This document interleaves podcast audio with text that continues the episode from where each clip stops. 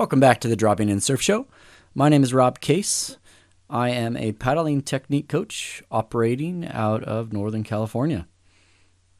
I'm honored to be joined today by Matt Warshaw, the masterful historian of surfing. The countless hours he's put in to provide us with a library of historical accounts and photos and videos, he goes above and beyond a normal job. He was kind enough to share some of his time to join me to discuss how science fits in or has fit in the history of surfing. We find Matt stuck in Hawaii on the North Shore, isolating after a positive COVID test. He'd like me to apologize for any COVID brain hiccups on his part, but all I witnessed was pure genius. I hope you enjoyed my conversation with Matt Warshaw, and please go subscribe to the Encyclopedia of Surfing so that Matt can continue to chronicle our wonderful surfing history. His work is extremely high quality and important for posterity, and he asks so little of us. Let's be good stewards and support this worthy endeavor. Well, could definitely be in worse places. That's pretty awesome. Timing. Definitely. Yeah. On the other hand, look at you're stuck with me, and not only am I unprepared as I usually am, but I'm unprepared with the virus. So uh, uh, get the editing get your editing skills ready. This is going to be, uh, I don't know what we're going to talk about or how this is going to go. Yeah, no, our show is pretty casual. Um, we try to focus on topics around the science and math within surfing and try to mix those two together, but we get off topic a okay. lot. Um, what what I thought we could talk about because I I hadn't really thought about this too much um, in in my studies uh, of of paddling, especially, but I've never really thought of going through this thought process of talking about history of math and science within surfing, because for me, I think the culture didn't really dictate growing up. Like you didn't really, you didn't, we didn't have coaches, you didn't have coaches, you know, and science wasn't really thought of in a formal manner in surfing. But if you, as I started thinking about it, I thought, man, there's a ton of science within surfing history. Um, so I figured who's who better to talk to about history than you? There's uh, two things come to mind. First of all, you're you're right, and we met at Surf Simply, right? You and I. Mm-hmm. And so that's a place that is trying to bring some sort of rigor and some um, some order to a process. I don't know if they're bringing. I guess they're bringing science to it to a process that you know traditionally has just been. Certainly was true for me. Um, somebody you get a board somehow, and someone points you to the beginner's break, mm-hmm. and you you put in the ten thousand hours, like they say, right? And I still think that there's no that, that is still essential to whatever we're going to do as surfers in terms of getting better um, that you you go out and you you watch somebody who's better than you and you try to do what they're doing. You you know you that, that i still feel like that is the the number one that's the best um, piece of advice i would ever give anybody was you just have to the best piece of advice to give someone surfing is uh, be 10 years old and, and have months of time in front of you where you can do it. And I think, and, and facetiously, but the point is you need a lot of time and you need to just be out in the water. There's nothing, there's no substitute for just water time. Yeah. Um, I, and, and, but that, you know, that's a guy, I'm 62 and that's, you know, so I didn't have any of the thing that I don't know if I would have veiled myself of the kind of things that you do, the kind of things that Surf Simply does. I probably would have because I always wanted to go forward as fast as I could. Um,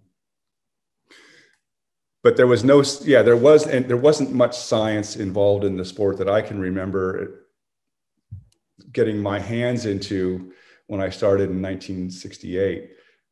But there science had come to the sport in in two ways with with boards of course and i'm thinking here especially of bob simmons who um, was I think a Cal Pal, uh, Cal Poly math grad, or at least he went. You know, anyway, he was he was so deep into uh, numbers and, and and formula and everything that it probably. I mean, at some point it was good for the boards he was making, but at some point I think he he almost ignored just sort of what was happening, how the boards were working, because he would the formula, the, the, the numbers would dictate everything that he was doing.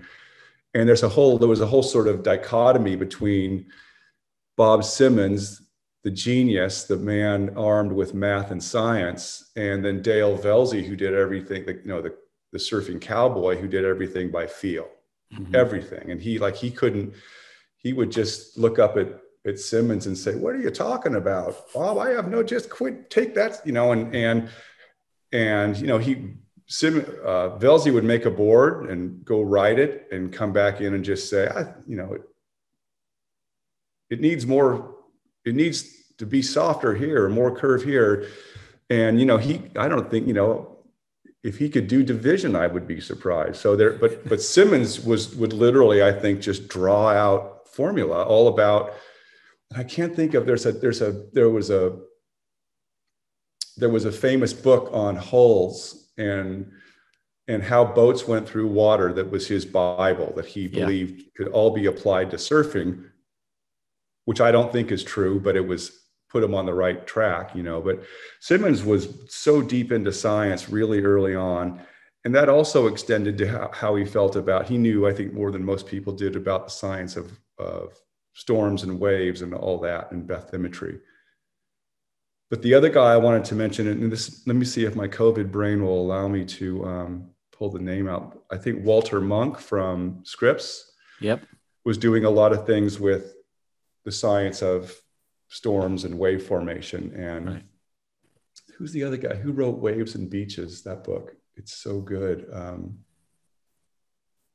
again, I'm, this is just I'm I'm foggy in the head, but there was some science being done with regard to um, uh, swells, storms, wave formation, period height, all that kind of stuff. That interestingly was all there and available for a lot of years before surfers got around to finally picking it up and going, oh, this maybe waves don't come from earthquakes from the far east, you know, because if you read Gidget, it's pretty funny. I love that book a much better book than a movie. But there's a little scene in Gidget where you know one of the surfers is talking about where waves come from, and it's you know oh there was a was a big shaker, and oh we're going to get more surf this year because of all the nuclear testing, and it's all this just crazy ass stuff. And you know oh the surf's going to really come up because of the tide and da da da.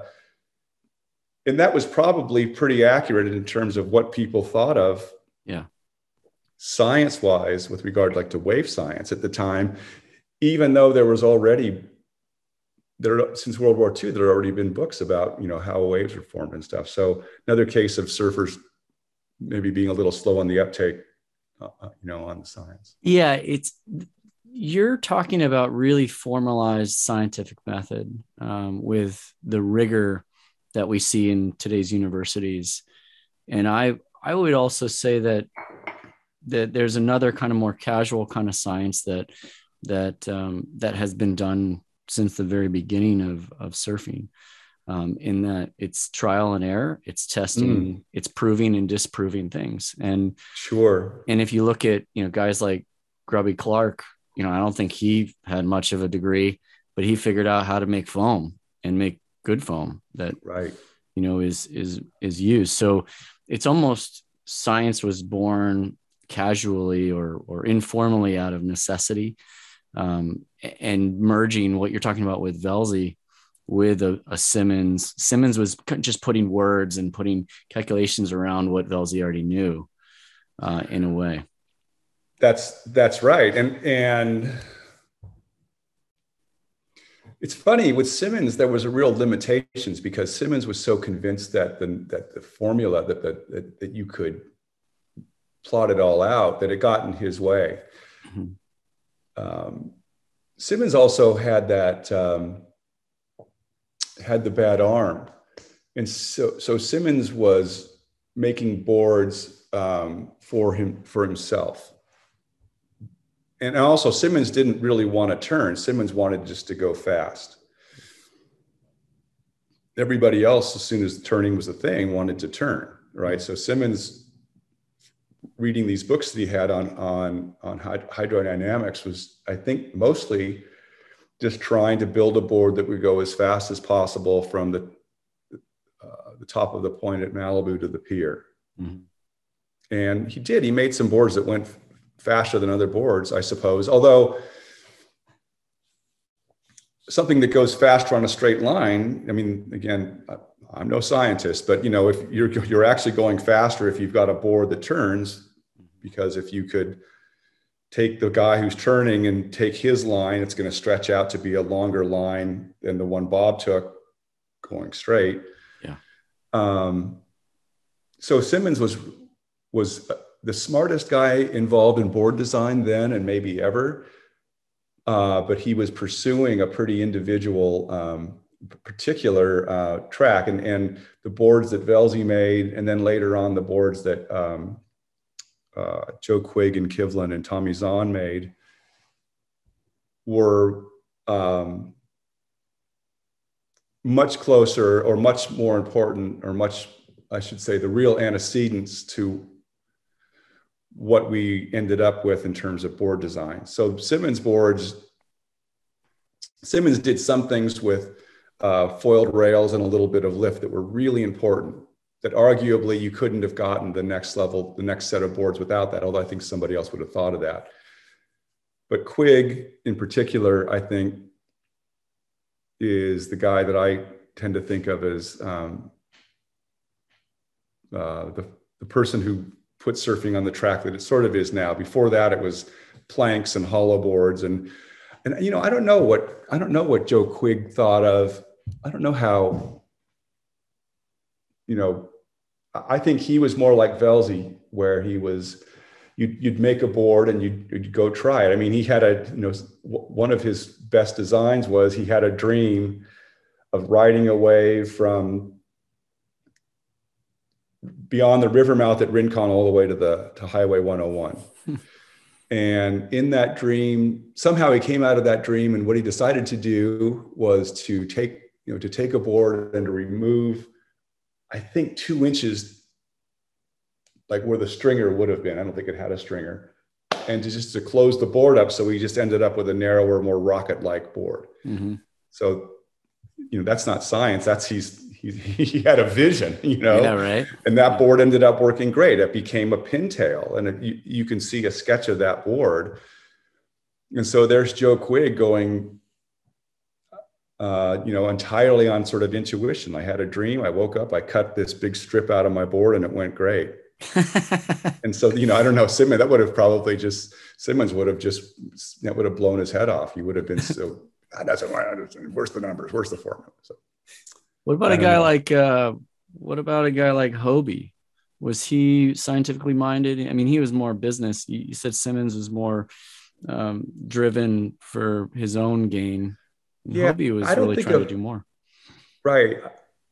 I don't know that Hobie. I'm trying to think of what Hobie's contribution to me wasn't didn't have much to do with um,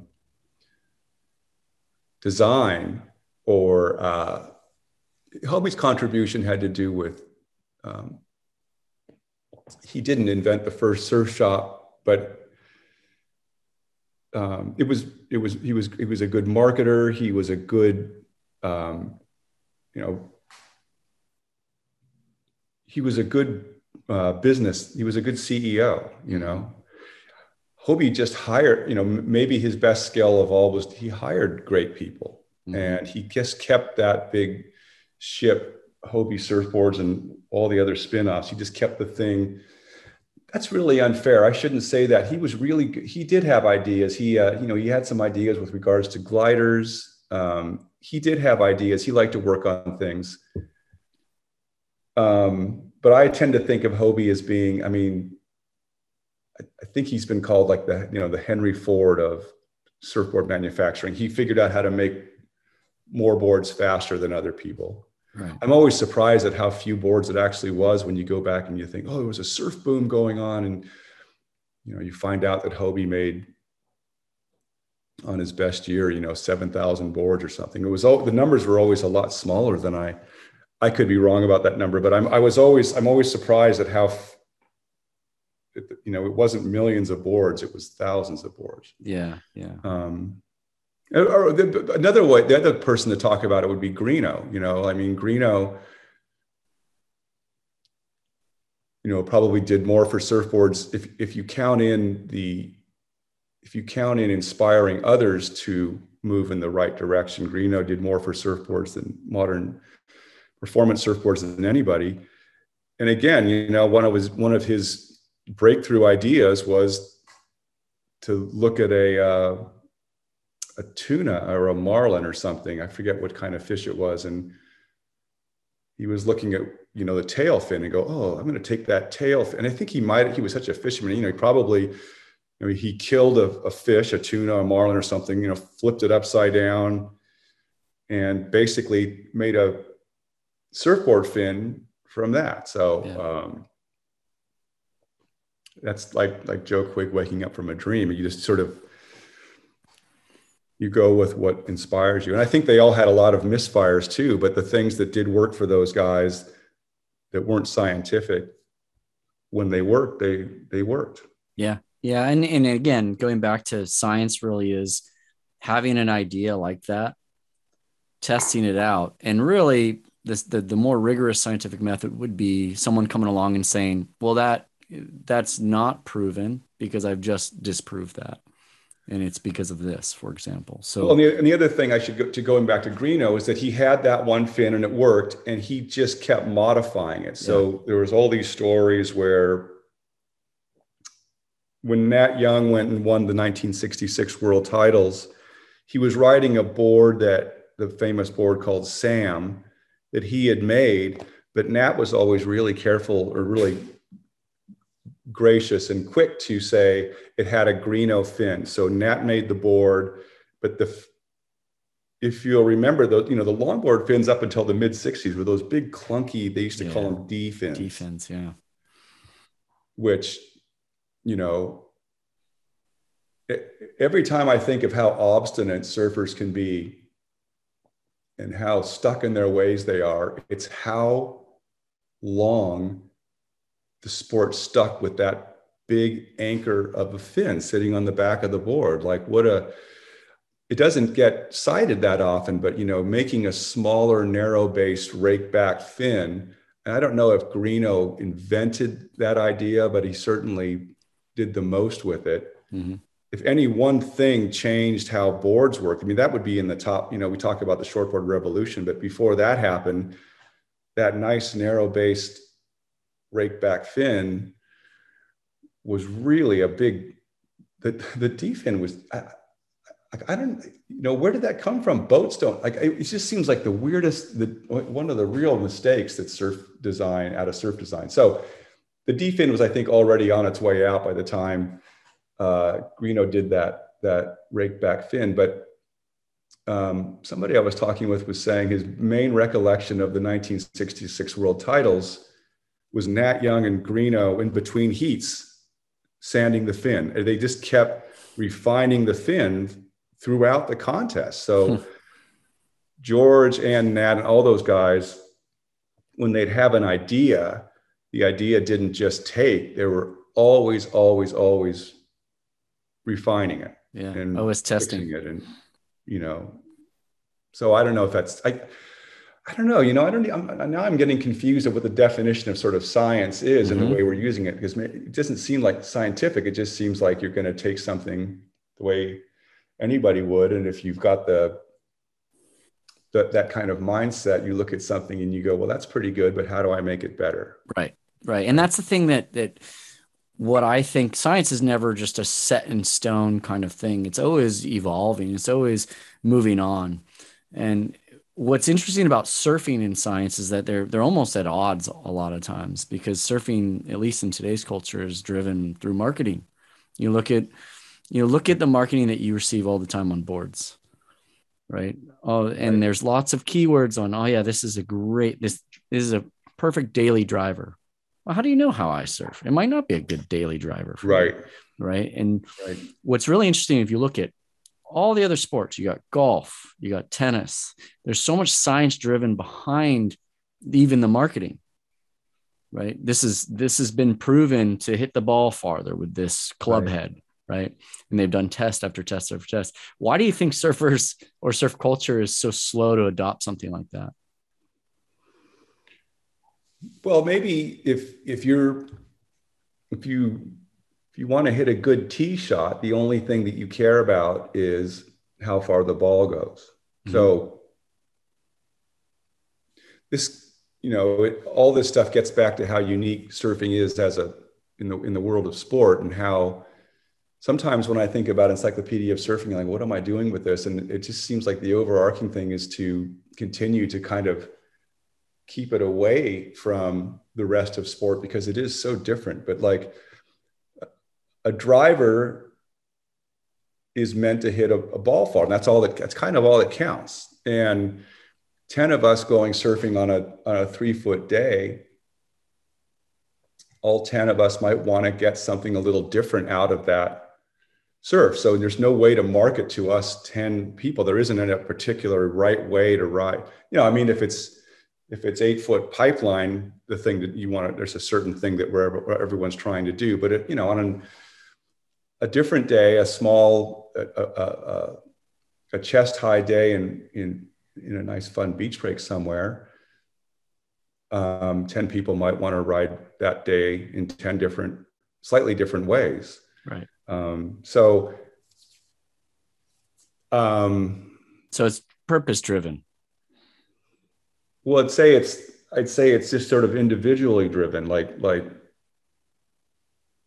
yeah, a daily driver. That doesn't. You're right. That doesn't mean anything to somebody who wants to, who's really. I, I was just got out of the water and there was a long. I was at Land. There was a longboarder out, and I'm riding like a. I'm still not feeling up to strength, so I was riding sort of a seven two double step up, full kind of a full board that I would ride in and another guy was out there riding a little tiny fish, right? So, um, and again, it was head high, soft reef waves. So there's no daily driver for the three of us. This guy's got his thing, and I've got mine, and the other guy has his thing. Yeah. I mean, the science, the the so the board, the board stuff. Um, yeah, the marketing takes over because, but the the science stuff, just to just to hang a right here real quick would be to me where you're there isn't much too much argument would be on the you know what when I wake up the first thing I want to know is what direction is the swell coming from and what's it going to be doing. And all those numbers are pretty solid. Like there's not much well there's yeah so, so in terms of how, what we know it, using today's technology that is that is our belief right? That that the swell forecasts the wind all that is is actually Durham. But how many times have you showed up to the beach and that's been wrong? Right. So it may be beyond when we're we've passed, they're going to come up with better technology for for weather forecasting. That's for know? sure. But it doesn't it doesn't that doesn't um, negate that science maybe doesn't like um, I guess I guess what I'm saying is that the I put you can put you can really sort of set your you, every all of us are looking at the same numbers to figure out where the surf's going to go. And it, it is true that the that, that the our ability to um, to the accuracy of all that while it's getting better all the time still doesn't come through. But but there's no there's no gainsaying the the importance of science when it comes to all the wave stuff. The surfboard stuff, I do kind of go, well, you know, don't maybe, you know, there is no perfect volume for a, a surfer of my height and weight. It depends on what I want to do. So the numbers are all really soft. Right. And the numbers can be wrong. The weather related numbers can be wrong, but they're not, I mean, in other words, they can be inaccurate, but they're not, um, you can't say that's the wrong. Um, you're just doing the best to get the Right. I'm, I'm the science, the science behind it. You know that there's high pressure and low pressure, and that is the science behind what you're talking about. Right. And so far, that, that hasn't been disproven. But you know, so the forecasts and the models that they've developed might not work as planned. Somebody But- might say, "This is the." I've scientifically decided this is the board you should ride, and I said, "Well, I don't want to ride that board. That's not what I want to do." And, Yeah. and somebody can't say, "Here's the best science I have for the swell today." I'm going to say, "Well, thank you," and I hope Yeah. you're right. Yeah. You know what I mean? Like you can't say, "Well, give me a different bit of Yeah. of science." So Yeah, yeah. I I, I bring this topic up because I, I I've chatted with other um, scientists within the surf space, and uh, they do a lot of great work that the surfing culture just hasn't really accepted yet. It's a lot of really useful stuff right now. CSU San Marcos is doing a lot of wetsuit studies, for example, Mm-hmm. and these studies are showing exactly where we lose the most heat. Um, and some of these wetsuits aren't designed to Right. combat that.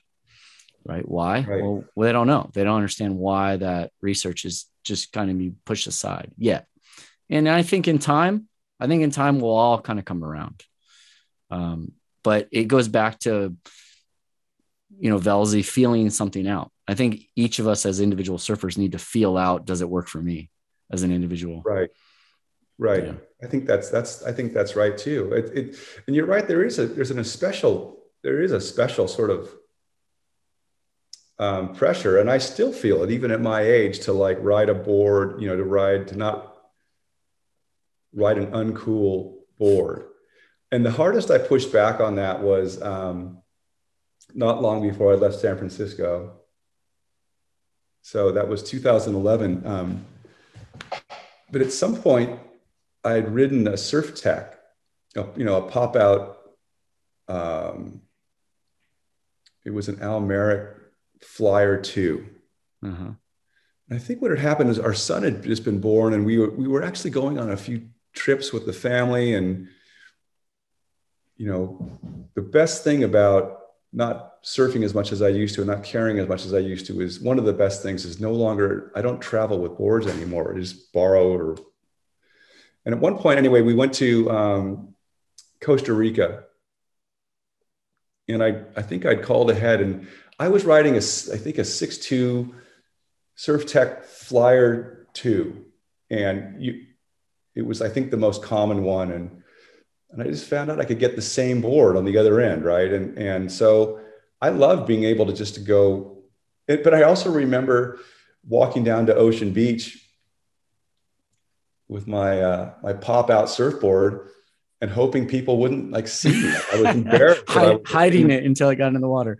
and who why should i you know i don't why- but i did care and so you know i still want the boards to look cool and i still don't like riding a fun board Mhm. for no other reason than it's just stubbornness and and, and again wanting to still be cool so the marketers the marketers are are are, are it's a powerful force isn't it yeah Yeah, yeah.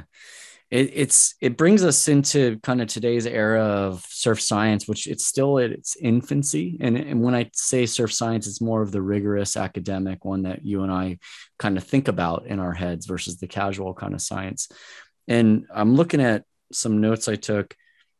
There was a, a bit pretty big surge in studies that I was looking for um, around the 2012 2010 2012 era um, but that wasn't the earliest science that that had been done or at least uh, attempted to be done.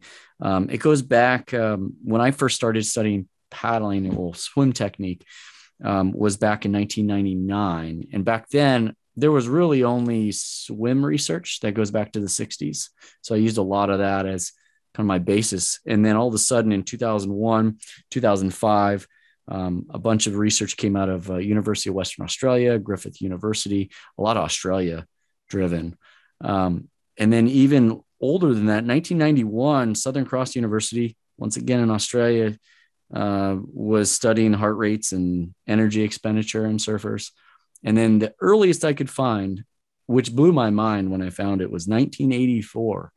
There was a study done at a Phillip Institute of Technology, the physiological assessment of surfers and that was the earliest I could find in terms of an academic paper. And, and now I'm seeing it more and more 17, 18, 19, there's papers left and right. I think when you look at kind of just the history of that little gap from 84 to today, and really the bulk of it kind of came in 2010 and on.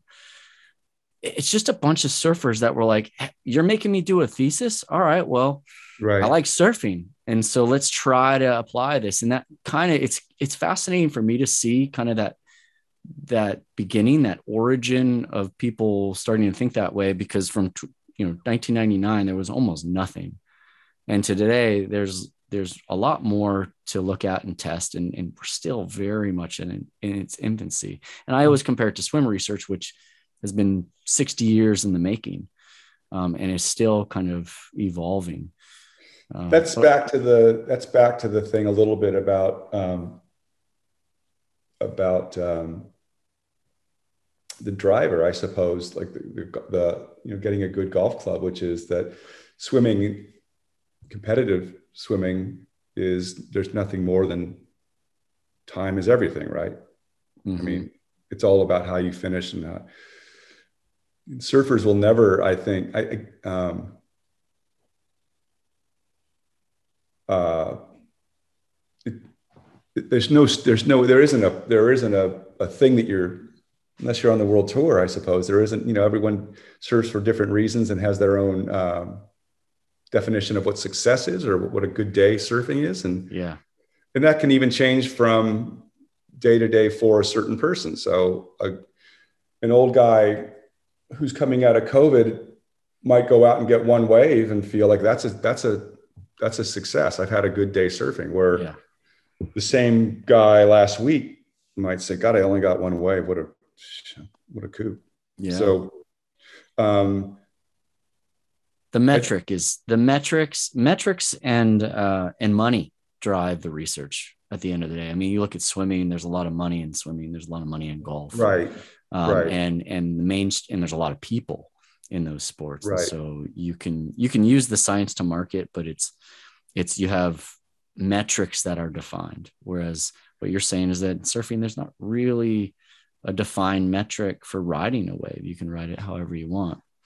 But you're not selling i don't think it, it, doesn't seem to me that ultimately what you're doing rob is is about a metric. It's about a, a, a, it's about efficiency like you're not trying to get someone necessarily to improve a time you want them to be able to surf longer you want them to be able to catch more waves yeah and so I'm that's my metric of, yeah what's that well there that's you my, go that's, that, that's my metric right. That's my, right. my, my metric. But, but, right. but to, to your point, to your point, there's no gold medal in paddling. And I tell people that all the time. Right. right. And so I might teach somebody, hey, you know what? There's use a lower gear in your paddling, get out just you know a few seconds slower, but you're going to save a ton of energy. Right. And they're like, okay, cool, I'm cool with that. But in swimming, that's a no-no. right. Right. you know? Right. It's funny. Um, because I only surf three or four times a year. And I remember when we moved, to Seattle from San Francisco, I was so sure that where the where the uh, where I was going to just fall off the cliff was paddling because that would just seem I wasn't up until that point I was paddling I don't know 10 or 20 hours a week. Uh, you know for I did that for years and years and years and it was and here I am, you know, 10 years where I've essentially been retired and I am constantly frustrated and uh, disappointed and cringy about um, my pop up, what I can do on a wave. Mm. And I am on the other side amazed and delighted that the thing that comes back to me the fastest is um, uh, a kind of a cruise level. I, I, I don't have a paddle burst like I used to, but getting onto the beach and paddling whatever a few hundred yards out to Cami land, I can do that at a level that I automatically regulate to get out there without being winded. So, yeah. and I can, you know, the the fact that my my paddling uh, has stayed with me more, I think, is probably more important than my surfing itself because it means that I'm not done before I even start. I'm sitting in a lineup after a few minutes feeling okay, well let's now let's move on to the next thing. But the that fundamental thing that so that everything else is built on, yeah, which I watched you teach people like, you know, the being able to just put myself into that, I guess it's sort of a second gear to get out for a two or 300 yard paddle yeah. is a hundred percent intact. And it, I just never would have guessed that would be the case. Yeah. You know? When did you start surfing again? What age? Eight. Yeah. So that has a big part of it. If, if, uh, not to get off the topic of history, but if you look at anybody that's been in the water before the age 12, 13, and if they're in the water enough, they will begin to figure out how to move through water efficiently and effectively. Hundred percent. You know. So th- th- to that same thing, it's so it's so interesting because my son, who, who I don't think is going to be a surfer, he's twelve, but he does like just to he, he's he's always liked when we visit the beach. He just likes to put his feet in and run into surf, run out, jump over waves. That uh, you know, he feels what everybody. But but uh, this trip, he said, "Dad, let's go body surfing. Let me teach me how to body surf." And I said, "Oh, this that is great. I've been wanting to hear that. It'd be so fun. Water's warm. We had some gentle sort of shore breaky waves, and uh, I've been body surfing since I was, you know, six or something, and um, uh, I didn't realize until I was trying to teach him how ridiculously hard it is to catch a wave, a small wave, just you know, standing in waist deep water, because I can do it as easy as I can get up and walk over here and shut the door. I, I can just jump into a wave and get to the beach because it's, this is just like what you're saying. If you spend enough time in the water, um, or if you spend enough time paddling, like I learned this morning, I it's it's unlike I, I don't I, I wish my pop up was the same way. You know that seems to just be disappearing from me for whatever for reasons I can't quite figure out. But parts of being in the water, body surfing and paddling, swimming, seem to be. Uh, come to e- come as easy to me and seem to be as ingrained in me as just getting up off the chair and walking. Yeah. Yeah. It's interesting you bring that up because I I always look at like John Florence paddling and it's so natural and it's it's it's something that he's been doing his whole life since very young. Right. it's just every day after school he's in the water. And that got me into seeing differences and this is again something that's very specific to me but i see differences in paddling technique by region. Oh really? And i found this really interesting like so how does how does that get passed down? Because you know there i wasn't around. I wasn't teaching people how to do it how does something like that get passed down? So there's Southern California paddle stroke, there's a Santa Cruz paddle stroke, there's an Australia paddle stroke, there's a Hawaii paddle stroke. And it's fascinating to watch these differences. And, and these are generalized right, right. observations that I've made. And it, to me, I'm trying to figure out the why. Like, what, how does something like that get formed? Well, it, it's from what you started with our conversation. You're watching them, you're observing others in the lineup and you're replicating them. And mm-hmm. not just when they're riding but also when they're paddling. Mm-hmm. you might even get to the point where you're in the lineup so often that the older folks or, or or other surfers are telling you yeah you should paddle this way or you should take off this way or you should ride this way.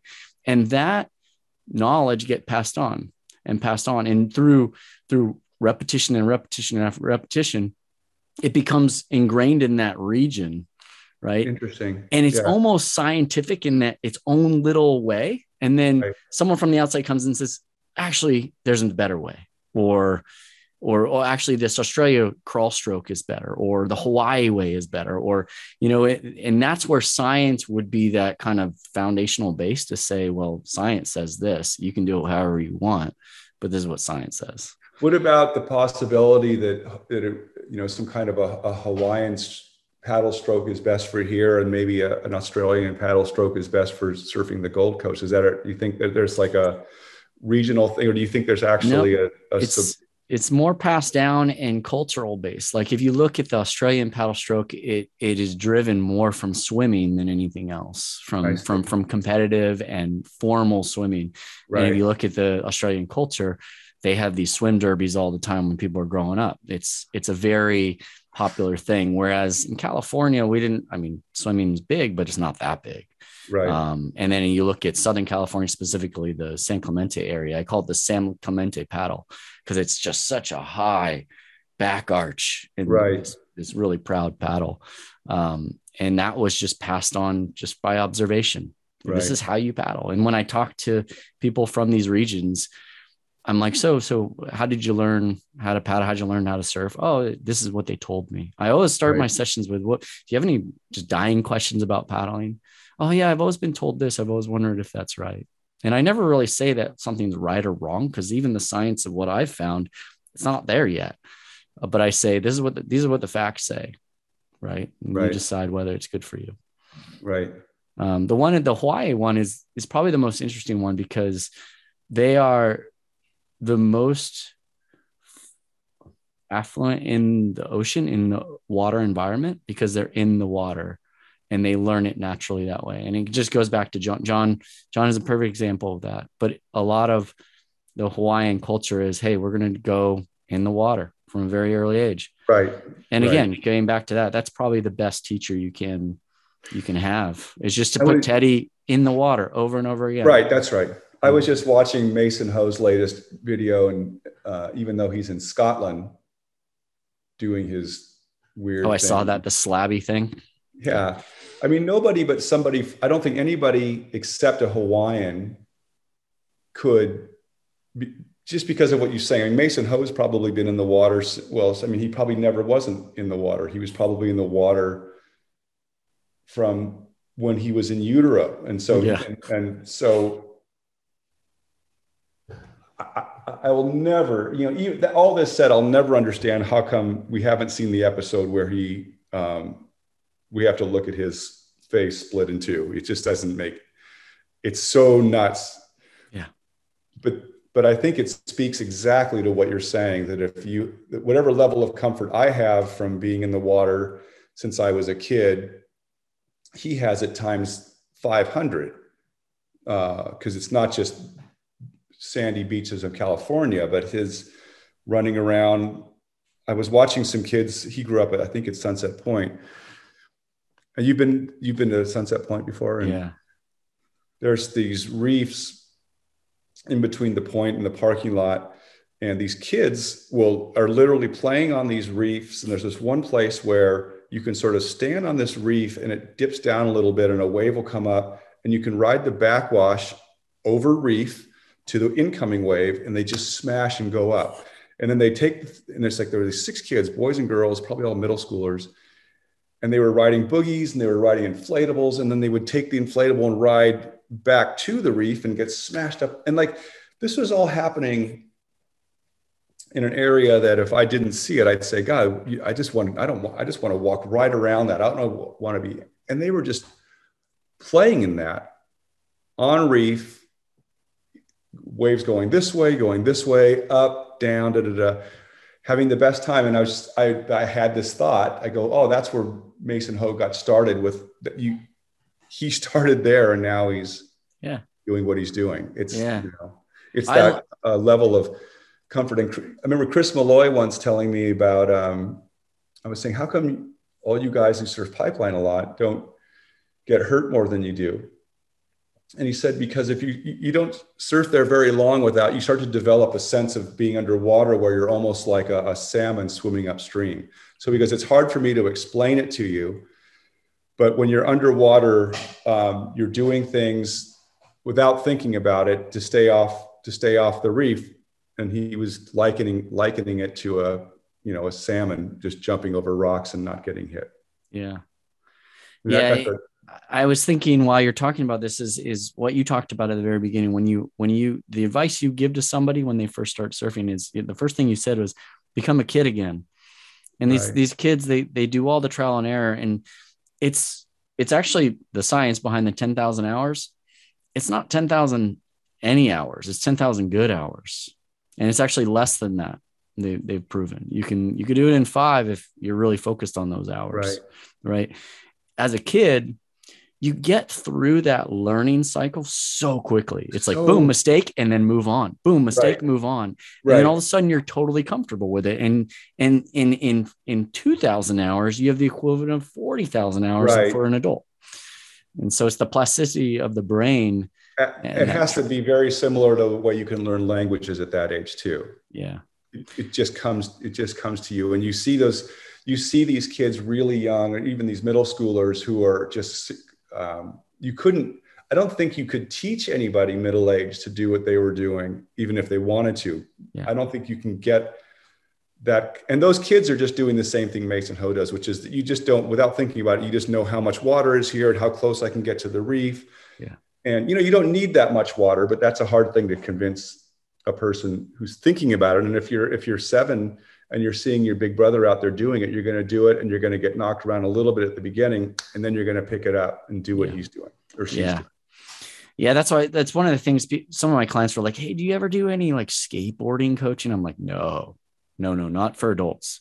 Like, Yeah, definitely right. not. I mean, when I learned to skateboard, I would eat it so hard, but when you're Right. lighter and smaller, right. the consequence wasn't all that bad. Now I eat it and my hip's done for like three Right. months.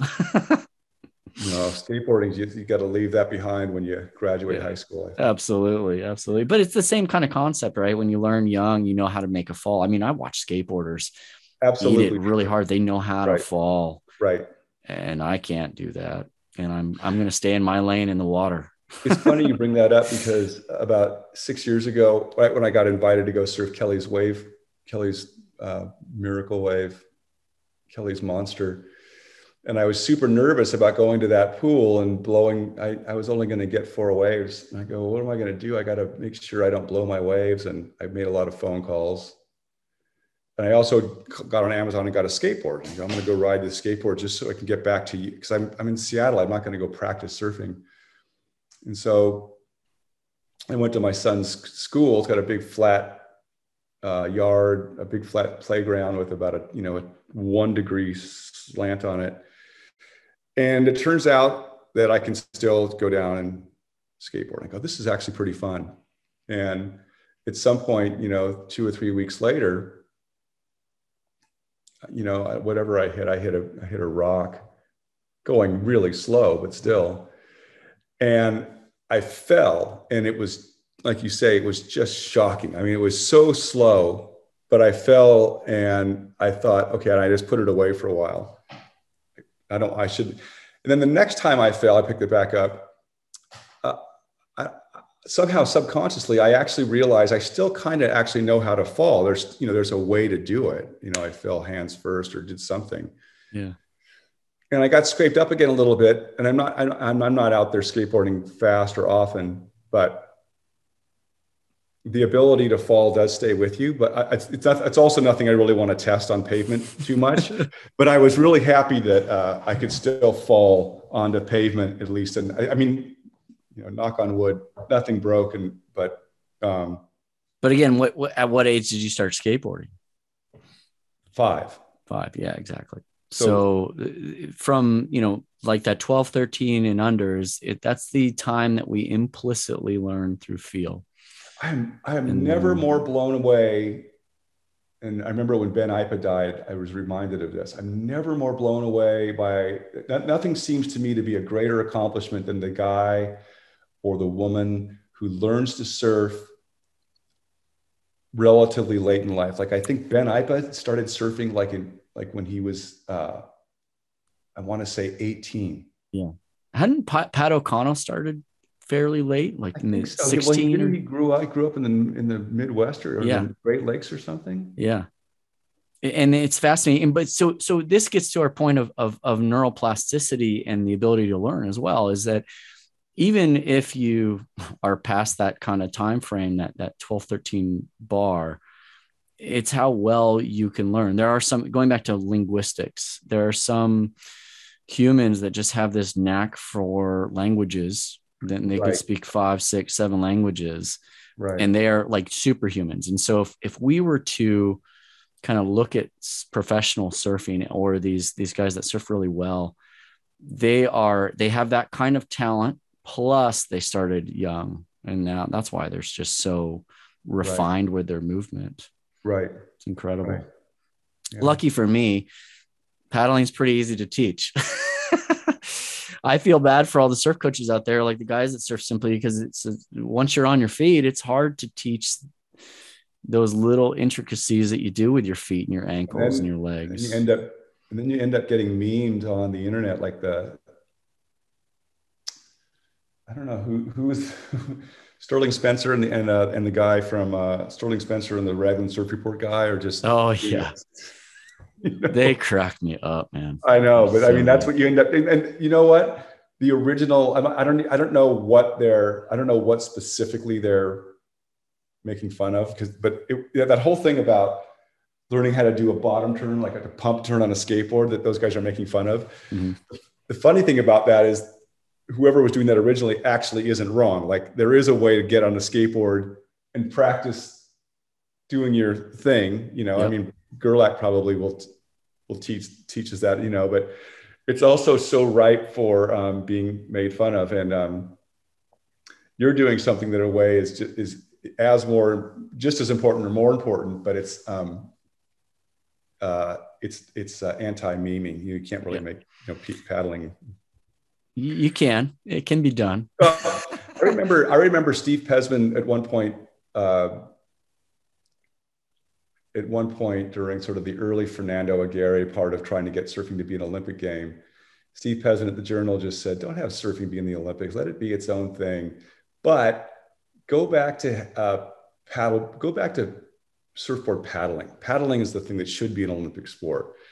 Everyone, you know, everyone who surfs paddles have a thing where you can, you know, paddle, you know, do a paddle race, Just racing, sprint, yeah. you know, do that. Let that be the, uh, let that represent surfing the way it used to with the, you know, the Catalina race and all those other races they had that mm-hmm. were all won by surfers, you know? Yeah. So it'd be boring to watch though, man. I'd rather watch um, people paddle than to watch a, uh, a surf contest in shitty waves. Yeah. I would. Because I, I, guess because I, I I can always get into the Olympics. I can always I always can say, oh, you know, how's the Canadian gonna? I, I and where you know how many more laps and like, and I uh, to watch uh, surf contest being held in in subpar waves like the finals at Bell's. I just think you this is you're just making a mockery of this. Like you know, none of these guys who were none of these guys who are surfing here. And again, I'm going to go back to Bell's last week none of these guys on the beach, nobody would be out in the water on this day unless you were uh, offering points and money. So like what a, you know, where everybody, if you, you know, set up a paddle race and everyone's there to win, you know, nobody, yeah. everybody was there to win on, on the final stage at Bell's only because that was in their contract. That was the points, that was the money on offer. But I, you know, I, it, it, it doesn't, it never feels right unless the surf's worth looking at to have a surf contest. But. Well, I think they, they say it a lot. Um, the the when we watch contests that the surfers are great and all, but it's the waves that are the feature. Right. You know, we I tune in when the surf is really good, and then now I want to see really good surfers in those really good waves. And it all starts. Well, with, yeah, right, or at least, or at least not be watching something that I don't know. I don't know why it's in my it's in my mind that the baseline, like that, that the, the the lowest common denominator should be that this is a spot, this is a day that all of these gathered surfers, men and women, would on their own choose to surf. Like how, how's that for yeah. a bare, just have a bare minimum? Like, you know what? Is this day good enough for these guys to want to surf yeah. on their own? Yeah, let's go. Let's have a, you know, yeah, and that, that could be just a fun air day. Yeah. It could be something, but you know, it's not, it's not, it's not bells at uh, waist high with a devil offshore wind. anyway, yeah. We, yeah. We're, yeah, yeah, no, but um, why don't we wrap up? I, I got to go get the kids anyway. But yep. thanks, Matt. I appreciate it. I hope that uh, this was fun. You know, took your mind off of what you're dealing with. no, no, it, it is fun. I was I was really looking forward to this. Well, cool, Matt. All right, uh, take care. Safe travels back, and and uh, we'll uh, we'll talk when we can. Thanks, Rob. All right, it was fun. Thanks. Cheers, mate. Bye.